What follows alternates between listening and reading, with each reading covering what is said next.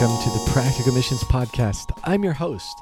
Today on the pod, I talked to a friend of mine who's serving in the Middle East, and in true Practical Missions podcast fashion, we talk about raising your family in the Middle East, children's education, ministering as a couple, finding the balance of rest and work. But we also talk about the importance of identity in work and why it's important not to just be an eternal language learner to actually have something to do that is giving to society. So we're bringing something impactful for society as well as uh, the gospel message. I think you're really going to benefit from today's podcast, so stay with us. Welcome to the podcast. I have thought about having you on for a long time, so I'm glad to finally have you on. And uh, you just walk me through. I would love to hear a little bit of your story, how you ended up in the Middle East. Uh, what's your story? Yeah, um, thank you for having me. We, or I, always thought growing up, if I'm going to be a missionary, I'm going to be an inland, like within the country I grew up, missionary, because there's so much need. And then I went on a two week short term mission trip with the organization we are actually with today, organized by our youth group or by my youth group. And uh, we went to Romania, and um, it, I don't know, it just showed me that there's such a different level of need in different countries that from that moment onwards, I was pretty much hooked. Definitely to do something bigger during my gap year between finishing high school, doing some civil service I had one and a half years of gap year eventually because the university was already full, and then decided instead of doing a half a year, I'm going to do one and a half years, and was able to go to a ship, which a, book ship which goes from port to port. And during that time, God shaped my life in many different ways. One, that's where my long term mission calling developed. Mm-hmm. It was a process, it wasn't a one night thing or somebody said something. It was just seeing many different cultures in Southeast Asia, all around there. We went to 13 countries during my time and also living with lots of different nations on board and yeah, just seeing the poverty in in the Philippines or yeah, it was it was really life changing for me. And there I was also assigned to the engine room, which was my last choice, but it was really it was terrible in many moments, but it really taught me so much, specifically in the area of character and also in the area of serving unseen that I think has really I have really benefited from.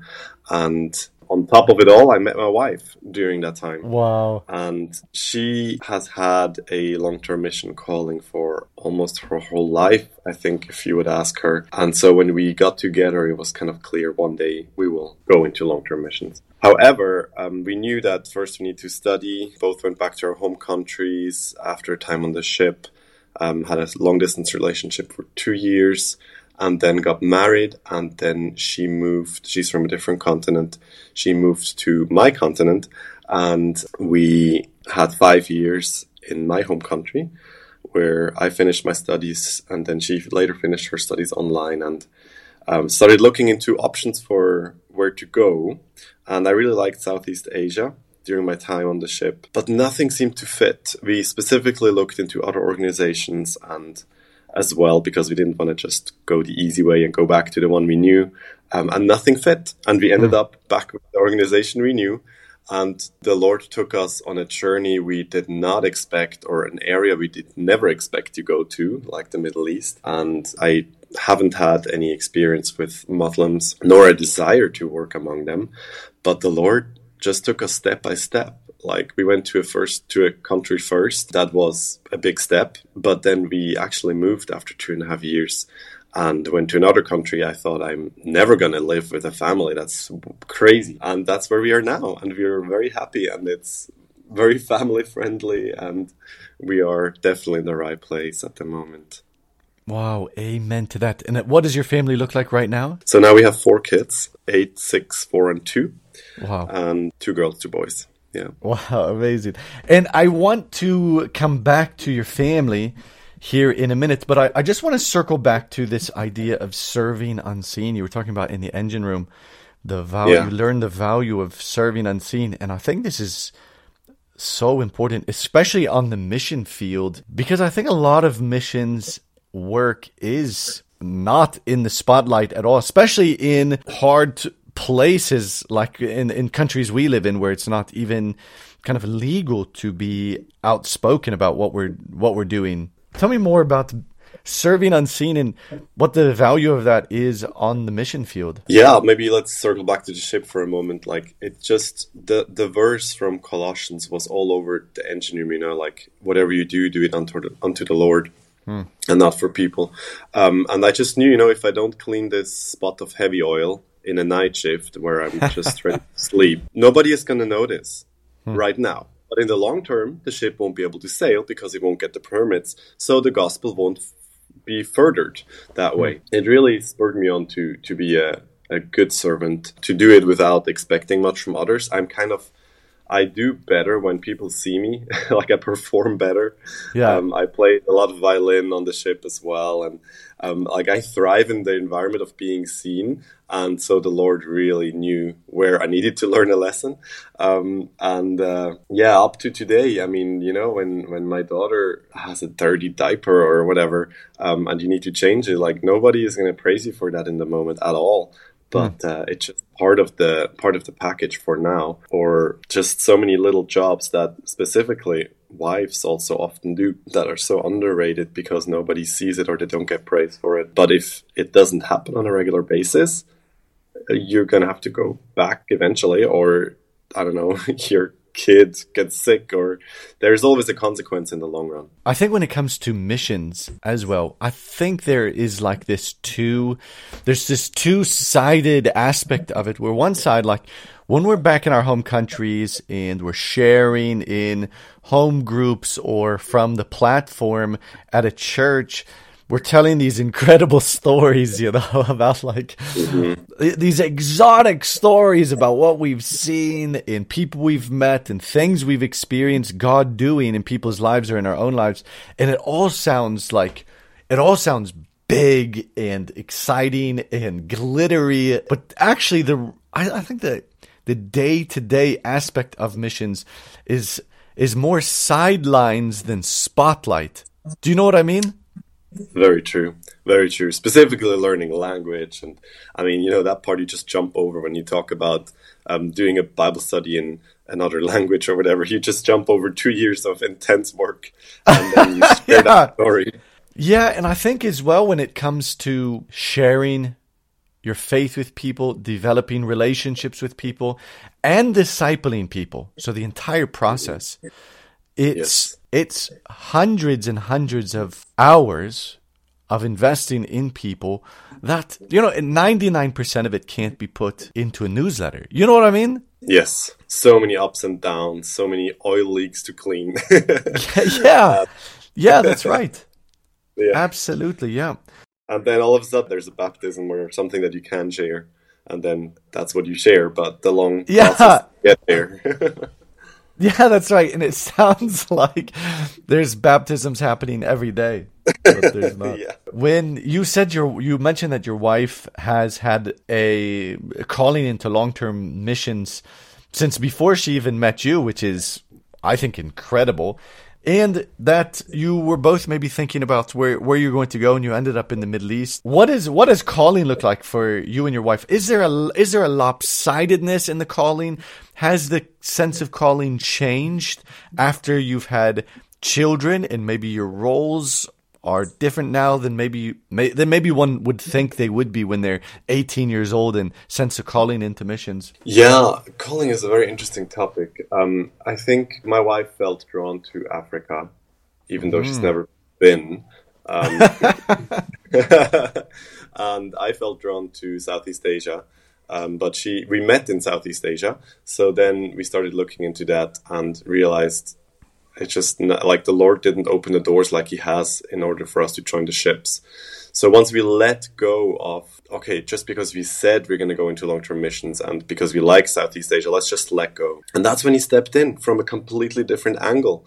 Like, mm. and it was together. That's the beauty of it. The process then was together into an, a region, the Middle East, that we both didn't feel comfortable with before. And so the whole process was basically done together. And in certain moments, she was more on board. In certain moments, I was more on board with the ideas. But all in all, looking for a place, we already had two kids by then. Um, we knew that I'm going to be the one doing most of the work, but she also needs to have a, a place. So since my since my wife is a native English teacher, there was lots of options. You know, go teach English. But she was like, we don't need to go to a place where I can teach English, but you have nothing. So mm. let's go to a place where you have a main thing and I can always teach English or whatever where we are. Um, that was her, her point of view that we then ended up actually looking towards work with refugees. And that has changed again. You know, this is interesting how the Lord just took us step by step and shaped our calling and changed it in ways that if it had been told, like if I had been told, let's say seven years ago, you're going to be in the country where you where we are now, doing what I am doing now, I would have said no way. Like. I have no experience in that. I need to learn two languages, and uh, that place is dangerous. And I will hmm. have four kids there. No. hmm. So the Lord just changed our hearts in a in a way that the steps he took us, we were able to agree to. Had it been from zero to 100, no way. But because he took us through those medium, like intermediate steps, it was really doable. And we can see God's leading very clearly. I'm just curious to know about expectations. You know, like were there? What was the difference between expectations and reality when you were coming into the Middle East? Did you do you do you feel like you had a lot of false expectations of what it would be like? Well, a year before we actually moved, we did a vision trip, and the team leaders did it, did a really good job. They basically let us stay with them for one night, and then we rented an apartment and had to buy our own food and Whoa. do a lot of stuff ourselves. So then um, we had 10 days of pretty much living where we will be living, like that village that we were going to move to, same place. Hmm. Um, and it was terrible. Like, like it, there was so many uncomfortable things, um, and yeah, we had one kid by then. she got sick, and it was like a big reality check. Wow! And actually, one night we sat down. We made a list of okay, let's just be realistic about this. Let's make a list of the things that um, are similar to uh, where we're living right now, things that are worse and things that are going to be better. So, of course, the list with things that are going to be worse or more like harder or less comfortable was very long. The next evening, we went through the same list and basically made a um, checked through every point. Is this how is this affecting our kids? Hmm. And is it is it a fasting from something or is it actually hunger from something with long term effects? Mm. We were hmm. really inspired by a sermon by I think Michael O is his name called Missions as Fasting. How like the church is fasting from you, you're fasting from your relationship with your parents and church and friends. Your parents are fasting from the grandparents' relationship. Like there's a lot of um, fasting going on in that sense. And yeah, interesting. Yeah, we realized that all of the points um, we could gladly say yes, it is going to be uncomfortable and it's going to be a sense of fasting, but none of them are affecting our kids nor us in a way that we're going to have long term negative effects uh, like hunger would be, you know. Hmm. Um, and then when we came a year later, a lot of the things from the negative list turned into positives. Wow, can you give so me an example of, of that?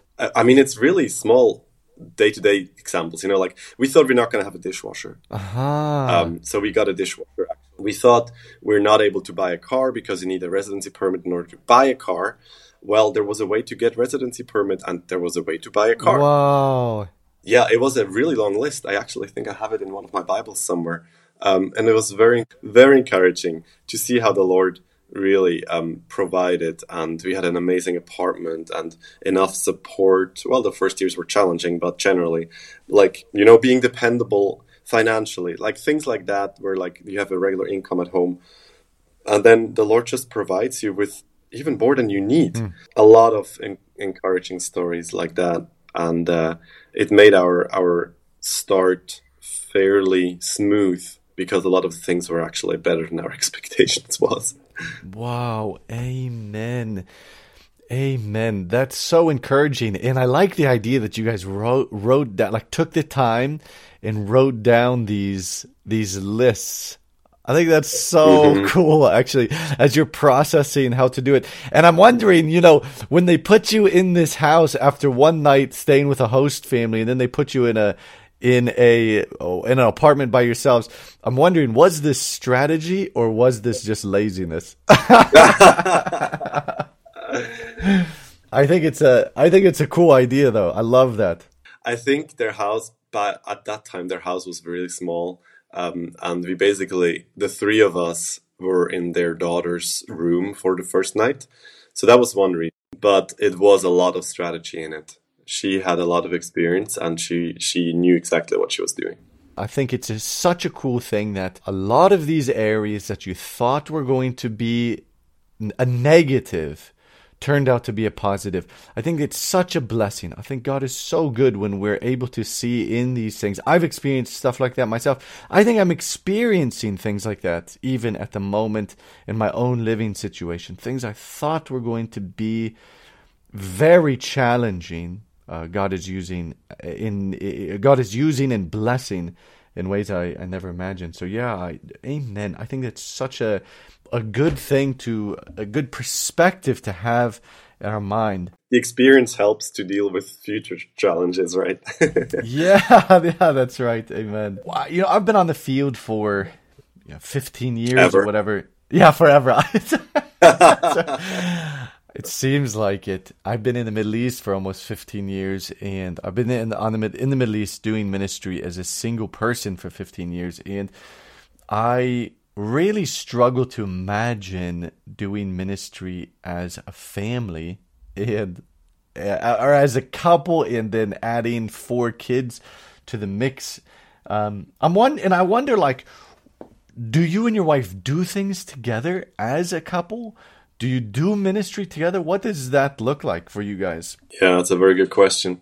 And we kind of reevaluate that every year. It's interesting how we have had very different weekly schedules every year almost. It changes drastically. Mm. um, like we just put our kids into a, our older two kids into a school after homeschooling for two years.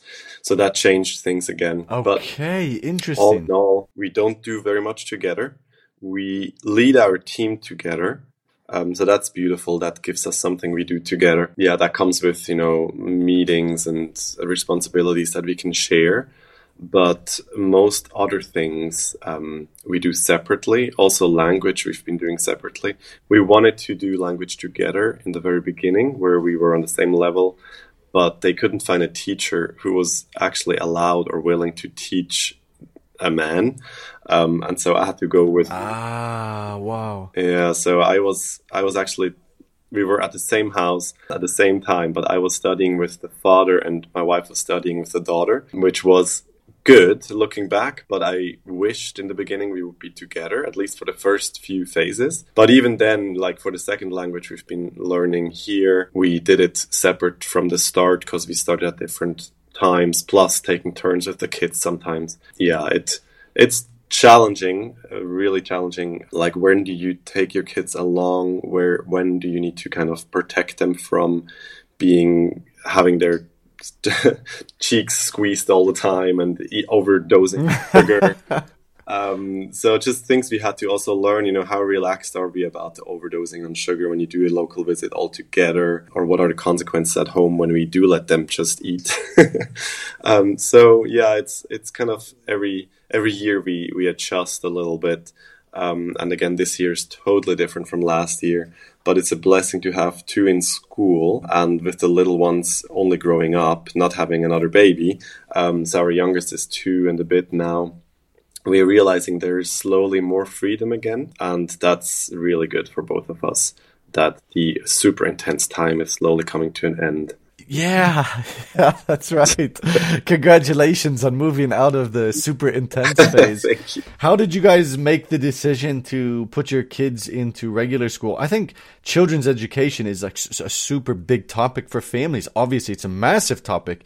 You don't want to uh, disadvantage your children in any way living overseas or living in, you know, underdeveloped countries. How did you guys decide to take your kids out of homeschool and put them into regular school? Um, our daughter was in a in an international school for kindergarten just before COVID hit, um, and it was generally a good experience, but it was a bit too far. And then when COVID hit, they closed everything for one and a half years. So we knew that homeschooling is the only way that we can provide a stable education for her. My wife was homeschooled, so she she knew kind of what it will be like. For me, it was a bit more of a challenge, but I did actually do 20 minutes a, a day with my daughter doing my um, mother tongue and like teaching her my mother tongue as well. Our son, the second child, he has a very strong personality, and we struggled imagining what it would be like to be his teacher and parent. So that was one thing that we were like, okay, let's look around again because he started into grade mm. one, and just in time, basically. This beautiful school started up, brand new school, which is totally geared towards missionaries. We looked into it. It's not a very cheap, but we really get a lot for what we pay. We feel like it's it's very small. It's a hybrid approach. You can have them at home two days if you want, or at least three days they need to go. Um, so we usually have Tuesdays at home and the four days they're at school, and then you just do the homework at at home, um, which is a cool, really flexible approach. And it's very small classrooms. They are extremely adjust like adjusting very well to whatever needs the kids have, and we really love it so far. Praise God for people who have like the vision and the capacity to do things like that. You know, uh, yes. Yeah, praise God for people who leave their home countries and start schools for missionary yes. kids. You know, yeah. like, wow, God bless them. I think one of the hardest things about family is especially when you have family with the uh, when you have children who are younger in age. But I think in general, one of the hardest things with Christian families is having rhythms of discipleship in your own house. Even though this uh, sounds strange, it sounds like it would be the most intuitive thing ever. I think it's a real challenge and a real struggle for households, for couples, or for families to pray together, to read together, to do anything intentional together because you're living together. You know, you're always with each right. other. So it's it's almost like it can it can seem almost unnatural to pray together or to read together. Do you guys have any spiritual rhythms in your house, family worship time or prayer time, or have you guys tried and failed at anything there? Oh yes, a lot of failure. Um, like you try to do worship or prayer, and it just turns into ten minutes of screaming. Um, yeah, just absolute chaos. yeah. Um, yeah, we've tried to have a regular weekly family devotion time, which um, it keeps, it doesn't happen. It's very hard to keep that in. But we have really managed. So we usually eat together as a team once a week and then have a team meeting mm-hmm. once the kids are in bed. And we actually started about a year ago, we started doing worship before the kids go to bed together with them. And of course, it often mm-hmm. kids songs as well, but we do mix in adult songs as well. And last, um, at the last meeting, we actually even um, mixed in praying with each other. So that's beautiful because they were kind of, you know, in this with six adults and just our kids. And then just having that time of uh, thanking God through songs and also through prayer. That's beautiful. But what we do is that every night before we we sing three songs, but before we th- sing three songs together with the kids, we do ask every kid what they're thankful for, and then mm, wow, yeah. And then we pray. So that's beautiful because that happens every night, and it's something that we don't forget to do because the kids also ask to do it. Mm. But like having a devotion time, they're just getting to that age, I guess, where we can slowly think about seriously doing that. yeah. So you sing three songs together as like a family every night before you go to bed? Yes. We also sing usually before meal times. That's kind of a wow. uh, tradition from my com- country. wow, very interesting. And what kind of, I know you're you're a musical person. Your wife is a your wife is a musical person as well, right? Yeah, she is. Yeah, we both play violin. Does it play a role in your ministry, or how do you how do you use uh, music as a family or as a team? Uh, the violins have really been asleep a lot recently. They've been asleep. Yeah, we haven't used the violins much at all. Okay. My wife is teaching one American girl who lives here. But other than that, yeah, there's not that many opportunities to play at. And when there's no opportunity, I don't just take it out and play. But I do play a lot of guitar uh, with the team um, and then sometimes with the kids. And my daughter's learning how to play piano. And mostly what we do is sing together. Uh, like I said, you know, just without an instrument. For, Yeah. or bedtime before mealtime. We have these HomePods where the kids can just turn on any music through Hey Siri command, and uh, it was really it's really funny how they kind of just turn on random music and start dancing to it or whatever. Um, so that's been beautiful as well to just have a lot of music in the house because the kids can kind of turn on turn it on themselves, you know, without having to type anything. I think another big topic is rest. Mm. I think this is a huge topic. It's difficult for, it can be difficult for cross cultural workers to find healthy rhythms of rest. I think for single men, for single women, and for families, I think all of it uh, can be challenging. What do you guys do for rest? How have you guys found uh, healthy rhythms of rest? Yeah, so what we've been encouraged to do and actually really stuck to is that we have one day a week that we call Family Day. We usually don't do any visits, often not even with other foreigners or we have a lot of neighbors that end up in our house every day for, for some reason but we try to kind of limit that on family day um, and we mostly limit it by leaving uh, by going Yeah. Like we try to go on little um, nature adventures where we just kind of get out there and put up a hammock, make a fire, or if it's gross, go to an indoor playground. Just get away, have time. When I'm home, I always see a project like, oh, this needs to be fixed or that needs to be done in the garden. Mm-hmm. So it's good for us to get away. And the same thing as well for when we actually have vacation. Vacationing at home is tricky. So we try to, to get away um, because it focuses ourselves differently. We can, yeah, just be kind of more focused on each other instead of, oh, which kid could come and play or who could I go to play. and that has been beautiful. Um, that we have really been able to explore a lot and find some cool places that um, we just stumbled upon on our little daily, no, weekly adventures. So when you say get away, you mean you get away from your house, you get away maybe from your your immediate community. You're not you're not talking about getting out of the country. No, no, no. Yeah. So on family day, we just, you know, sometimes like maybe drive half an hour, sometimes maybe an hour, uh, and and get to a place where there's water in the summer, or we get into snow when it's winter, or just into nature. Wow. We have some beautiful nature near, um, but we do need to drive a little bit. Like it will be hard to get to without a car, or like yeah, go to a mall and use an indoor playground if it's really cold or really hot. Just kind of going away for half the day or even the whole day. Yeah, I think that intentionality is so important. I think a lot of times when we think of rest, we think of not doing anything. Right. But not doing anything is never restful. And like good, healthy rest doesn't come without intention. It sounds almost a bit counterintuitive, you know? hmm And it also depends on the personality, I guess, and on the life stage. Like you know, I cannot just be home and read a book for half the day. Like it's impossible around the kids. Um, so Yeah. it's more restful when we go to a place where they are happy, and then I can lay in the hammock for ten minutes or whatever. You know, yeah, yeah, yeah.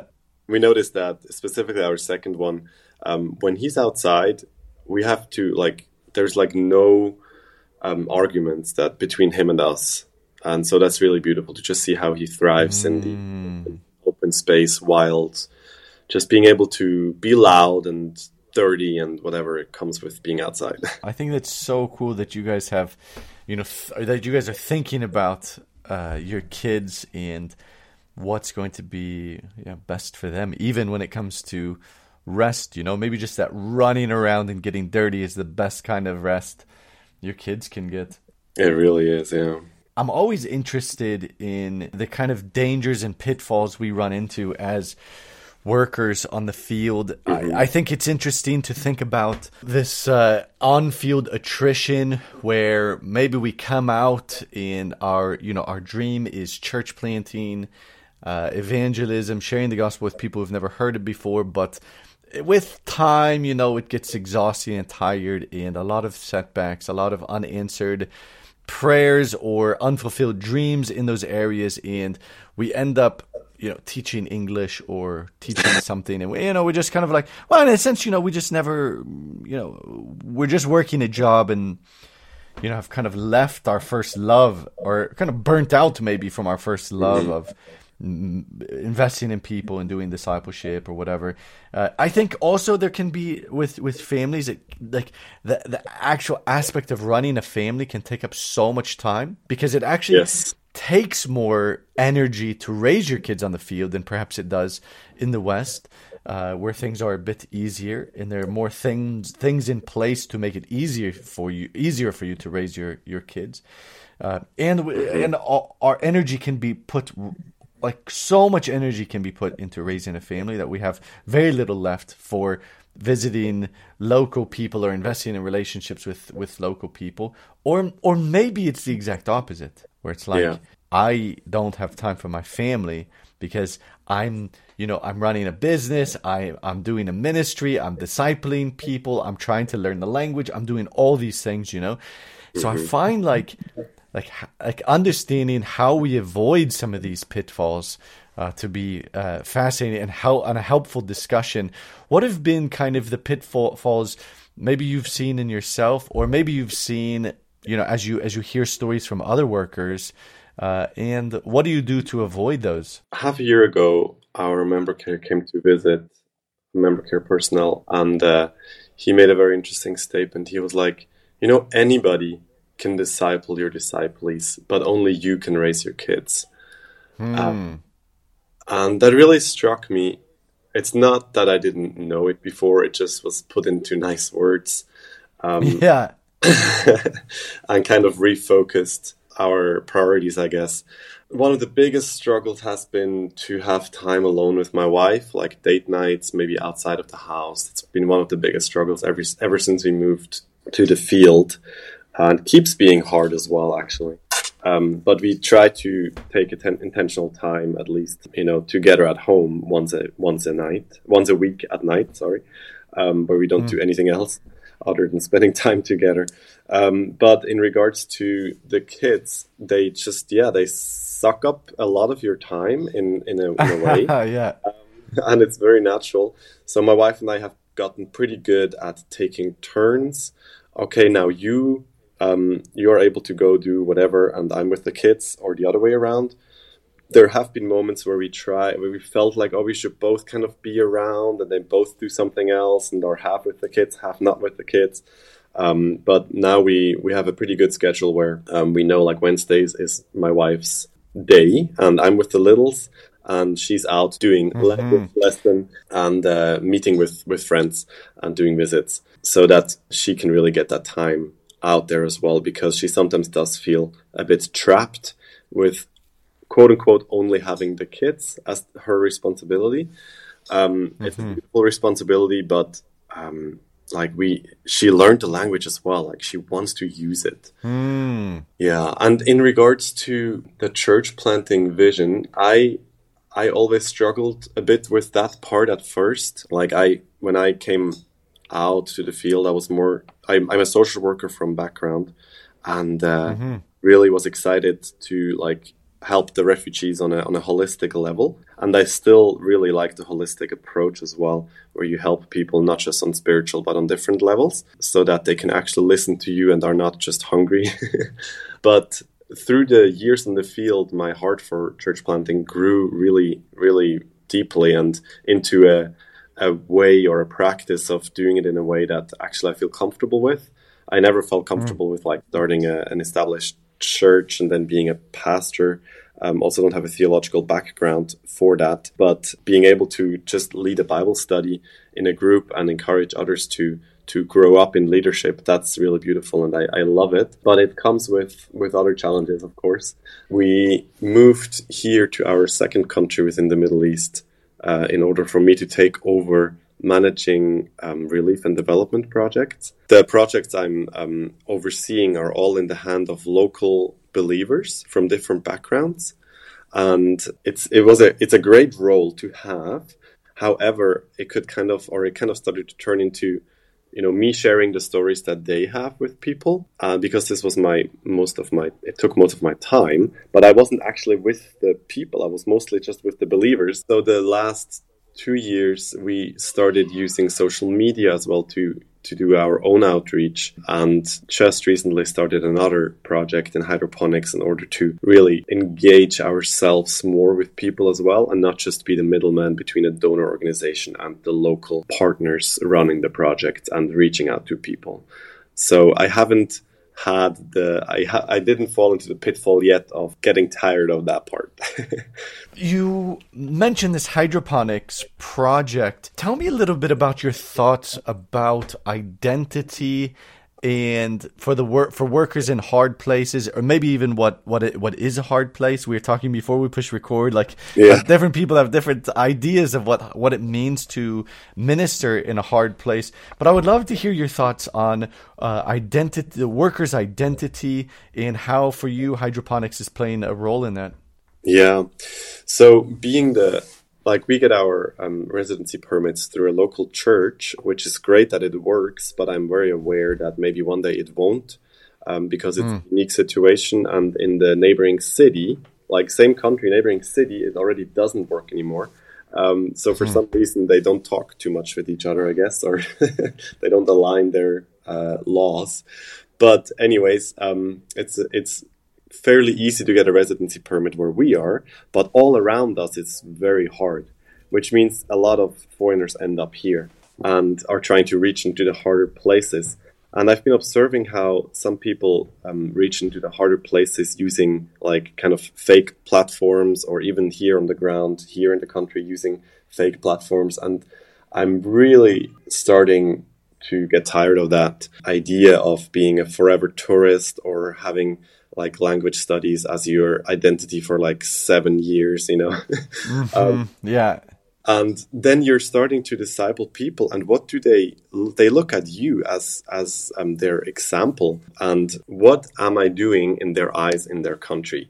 Yes, I'm sharing the gospel, but how do I support my like I'm supported from the outside, okay, but what do I actually do in the country? Am I just home all the time. Sometimes I have a meeting or just what can they see in me that is uh, healthy for them to reproduce in a way. So hydroponics, we just started two months ago. I started really digging into the theory of it six months ago, but it's been fascinating me for years. Um, and it, mm. it's turning into something that really, I think, can be used as a as a, a way to get access into harder places. Harder places in the sense of let's say even though it's easy to get a residency permit here in the city in a village it's basically impossible. But we're hoping mm. to, we're hoping to um, use our systems and make them very low key and affordable so that others can reproduce them. And then maybe we can coach them into setting it up and maybe do weekly visits. And that way get access into villages or homes that um, would not with a natural way that gives that makes sense to them why I'm here and what I can bring to the country, and also that really is uh, something that they benefit from, and eventually maybe the country benefits from because we have huge water issues here as well, and it's it's something tangible that comes together with with me being able to go with a real reason to visit that person other than just wanting to open the Bible with them. I mean, just in quote unquote, but you know, sometimes it feels like even even local um, believers tell me often, you know, I cannot visit that family every week without a food bag. I need to have an entry mm. point. If it's a food, I'm really getting tired of food bags. We actually stopped a lot of food distributions this this these past months because it was burning so much money and not that much um, spiritual output, and it's also money from the outside that's the other reason why I'm really excited about this because we're hoping that we can sustain the hydroponics project eventually from income that's generated from within the country. The projects I've been running, it's about half a million dollars a year that um, I've been in charge of. So a lot of money, but everything depends on the donor. So it stops or starts depending on the donors.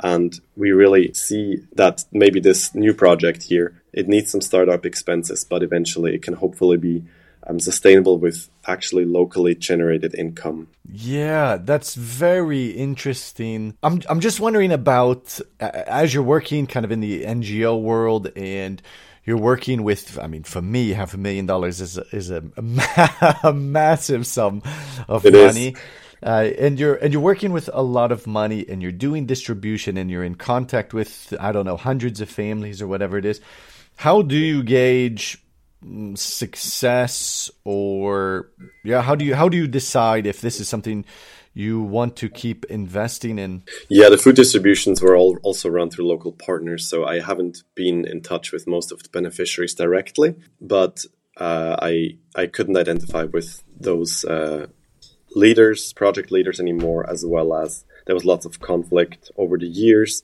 but specifically just. Um, in the state the country is in, like a food bag is just not the answer to question to their needs anymore. Um, the donors kind of see it as this, mm. this, is an entry point, like it gives access to this village, but um, ten thousand dollars every six weeks for access to one village. Um, I I don't think we're good stewards anymore. So we mm. decided to hand those distributions back to the donor organizations and they can do them directly with the partners if they want to continue. But I cannot, with a good conscience, continue. Uh, so more than half of that budget I mentioned actually is not in my hands anymore because we handed it back to the donors organization. But we do continue with like uh, trauma center and the mobile clinic projects that as well bring something to the beneficiaries that is a bit longer lasting than a food bag, yeah, really makes a difference in their in their holistic in, in a holistic difference in their lives. Yeah. I think you know we're all we're all kind of in this together, trying to extend the borders of the glory and and fame and dignity of the name of God yeah. uh, in places you know where He's not yet known, and I, feel like we're everybody's just kind of trying something, whether it's food bags or hydroponics or whatever it may be, teaching English. Yeah. Uh, I heard a guy the other day who wants to start a library in some city. Okay. you know, uh, there's some unreached city in the region, and I thought, wow, that's a unique. I've never, I've never heard of that one. That's a unique approach. Uh-huh. You know, we're all looking for. Thing, I think maybe they're called people of peace. Do you like this? Do you like that segue into people of peace? Yes, yeah, I've, I've, I've, heard, I've heard you've given a, a good talk, or you give a good talk about people of peace.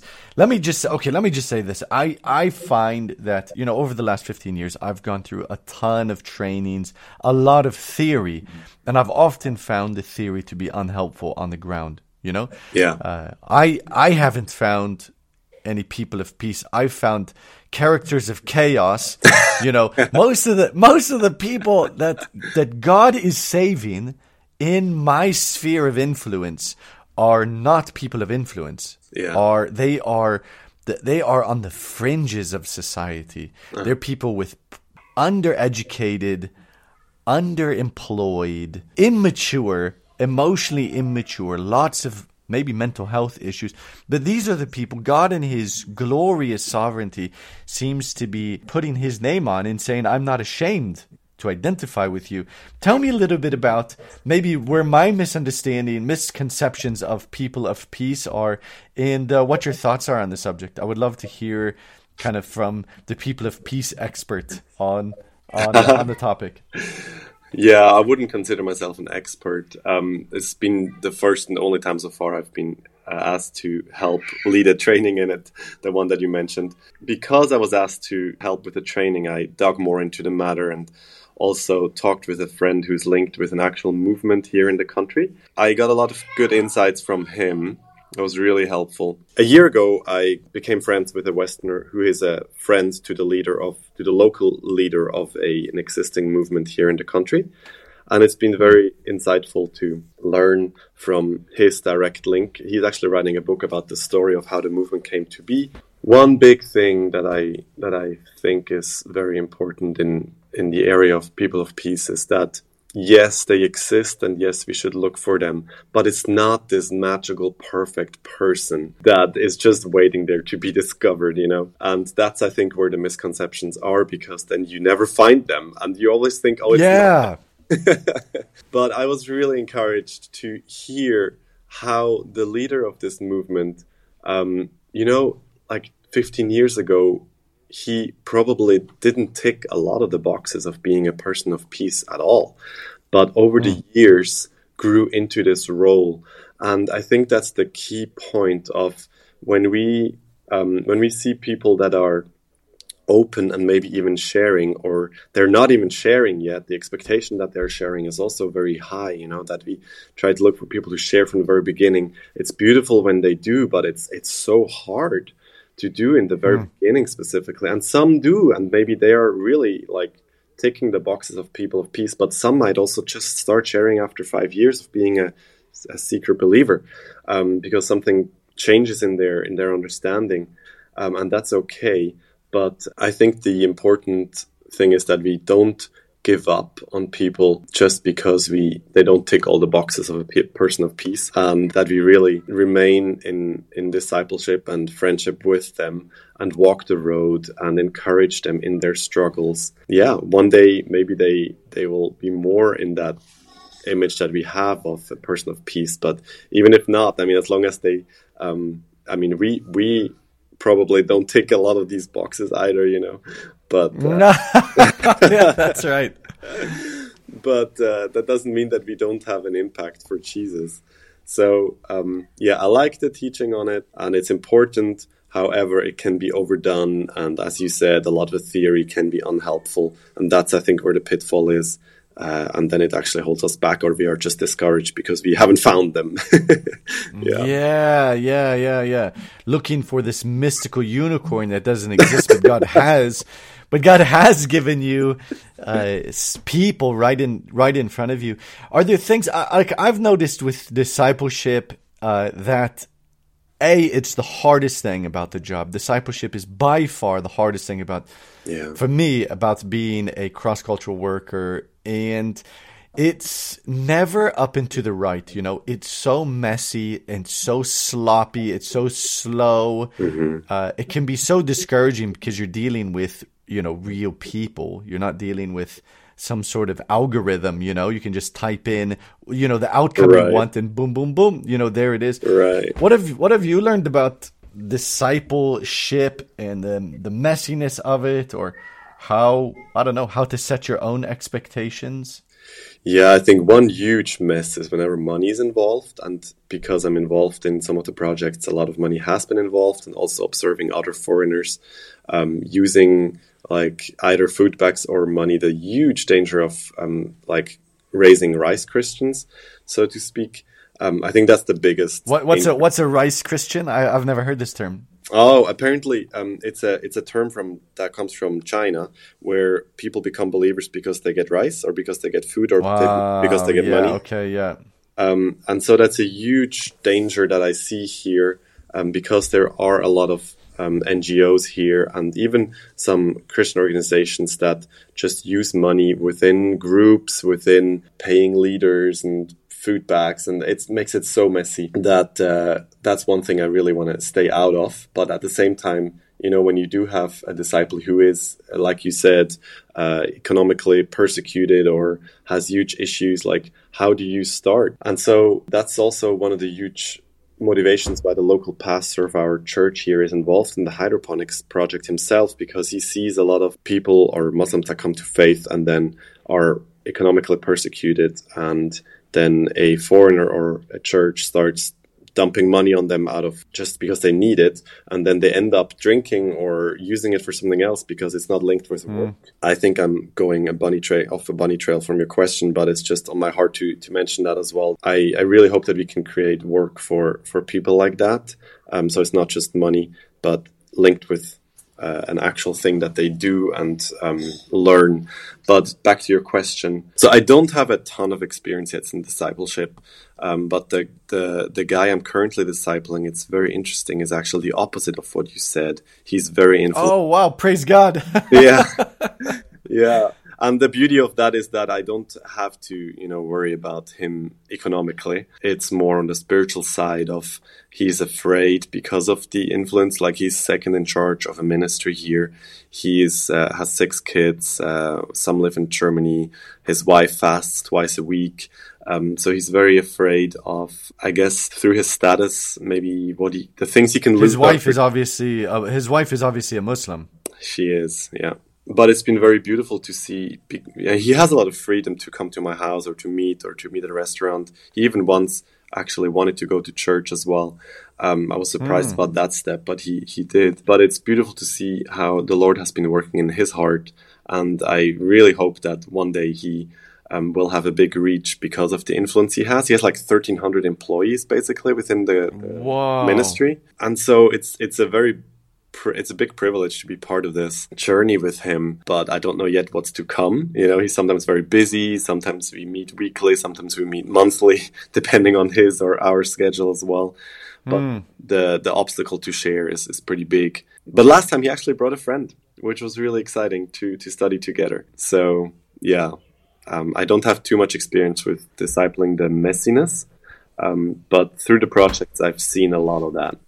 Um, mm yeah, I was kind of with the discipler, but I wasn't the main person. But it's so hard whenever money gets involved, I think, and it's so hard not to have money involved when you see how desperate they are. So I think that yeah, it's such a conundrum, isn't it? Yes, where you there's real need, and the assumption is like immediately supplying the need is going to be what's most helpful, but oftentimes it's not. It creates these what you're calling rice Christians. Yes. I go to a little Arab church in the country where I live, and one of our elders works in the country where you're at. And he goes to uh, a church there, and I said, uh, "How are things going in the church over there in that country?" You know, and he said the church is completely ruined uh, mm-hmm. because of money. Yeah, uh, and I was shocked by that. Uh, you know, this is a, an, a very mature Arab Christian uh, saying that. What what what's going on with the church and with money, and how how did that happen? What does that look like? Yeah, so um, there are Arab speaking churches here, and then there's uh, this other people group that um, they actually had a, established a church maybe 10 12 years ago that grew pretty rapidly and was all official and registered and um, one of the buildings they used is where my kids are going to school now, actually. Um, wow. And it's just empty. It's crazy, you know, the school wow. is using the building now. So, really sad story where it was locally led at first, and then um, different denominations from the West came and kind of started to pay different leaders and pastors, and then they started to migrate to the West, and one was against the other. Um, so I, I wasn't involved in this process, just hearing about it. It completely ripped it apart. It was maybe a thousand members of the church altogether. So pretty big for an established church in this mm. region, you know, and specifically yeah. people, this, this language group. It's a really sad story, and the scars and the, this distrust between believers, local believers, is is still really, really present. And to this day, here in my city, there is no fellowship of that language group. It's all mm. it's all in Arabic. So that's really big, real big challenge to to realize, you know, who is against who, who doesn't trust who because of past experiences. If you talk to local believers, but like in order to maybe turn it around and shine some light on it, like the movement that is just happening maybe two hours away from here um, it's the total opposite, where there is almost no foreigners hmm. involved. There's basically no mm. money involved, and it's hundreds mm. of believers studying the word together. And wow, it, amen. That so encourages me to to see it's possible without money. Hmm. It's possible without the church building, um, and it's it's really. Uh, yeah, I mean they, they have issues, of course, but um, it's it's spread into areas where foreigners could never go to, um, just by um, reproducing each itself, and also through migration of just natural migration. And so we really pray that yeah, local leaders may step up with the desire for their people group, but I don't know if it's because of this past experience with the church that fell apart, but money seems to be a very sensitive topic here, in uh, even more than in other places. I feel, but um, Hmm.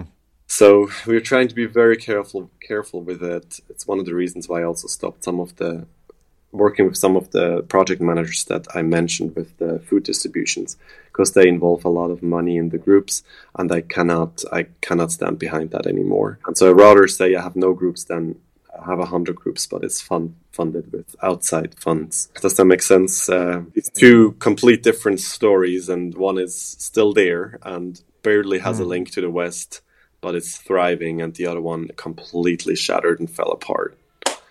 Wow. Wow. Well, you you know, it's good. I'm glad you brought up that second the second kind of movement that's going on.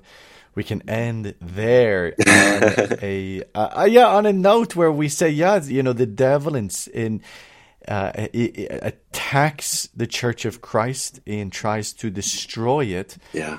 uh, and God has his God has his plans, and uh, the gates of hell and all the power of Satan cannot uh, ultimately uh, destroy God's plans to build His church on earth for the for for the glory of His own name and the praise of His Son for all of eternity. Amen to that. you took the words right out of my mouth. hey, man, it's been really good uh, spending this time with you. Thank you so much for Thank you. sharing your insights and what's going on in your life. I really appreciate it. Amen to that. Well, I'm so glad you made it to the end of the podcast today. Thanks for being with me. I'm going to put a link to that sermon he mentioned earlier. I think it was called Fasting as Mission, so you can check that out. You can go to the website, pmpod.org, and check out more. And I just want to remind you as we are in this new year that it's okay to be normal.